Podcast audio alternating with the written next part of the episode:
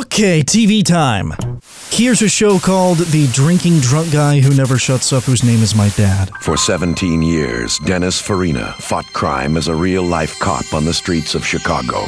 Now, as Lieutenant Mike Torello, he brings a gritty realism to what could be the most controversial new show of the season.